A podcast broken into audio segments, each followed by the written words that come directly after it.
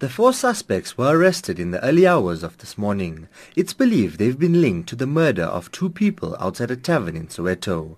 Acting National Police Commissioner Khomotso Phahlane confirmed the arrests. Four people were arrested, uh, found in possession of a firearm and uh, Mandrax tablets. These people are directly linked to the unfortunate murder and killing of uh, Hlatshwayo.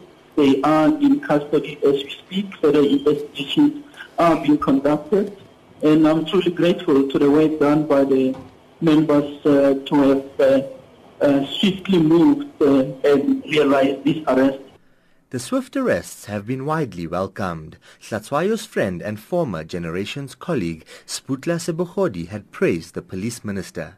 Yeah, that's uh, Mr. Razmatez. Eh? He always delivers. Uh, and uh, I'd like to commend the police who arrested the, the hooligans who did, who did this horrible deed. The good thing about South Africa is we have a very solid uh, justice system. So I'm sure the magistrate will listen to what they have to say, why they took somebody's life, and and then he'll give proper, you know, uh, sentence. But I think they'll get what they deserve. Some are even calling on the justice system to hand out the harshest punishment for the alleged killers. Jozi FM CEO Mpom Mhlongo says people who do such things don't belong in society. They are kind of animals that should not be amongst human beings, so they should be put away for life. I, I hope that the justice system really speed up the process and ensures that they are behind bars for the rest of their lives. They don't belong in our communities and they never will. And I do not believe such people can also be rehabilitated. Hlatshwayo made his television debut in 1996 when he starred in SABC1's Soul City 2. He also presented a youth program called The Electric Workshop.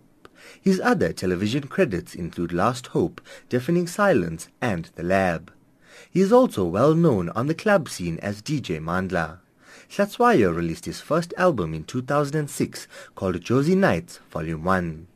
In 2007, he took on the role of Dr. Victor Ngubane on the ETV soapie Backstage. At the time of his death, he was a radio DJ for Jozi FM.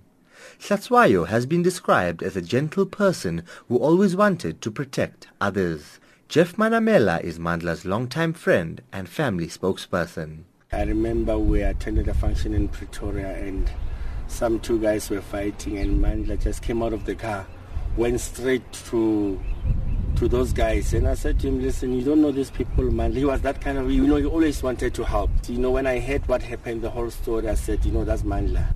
Details of Hlatshwayo's funeral and memorial service are yet to be announced. I'm Sasha Naidu in Johannesburg.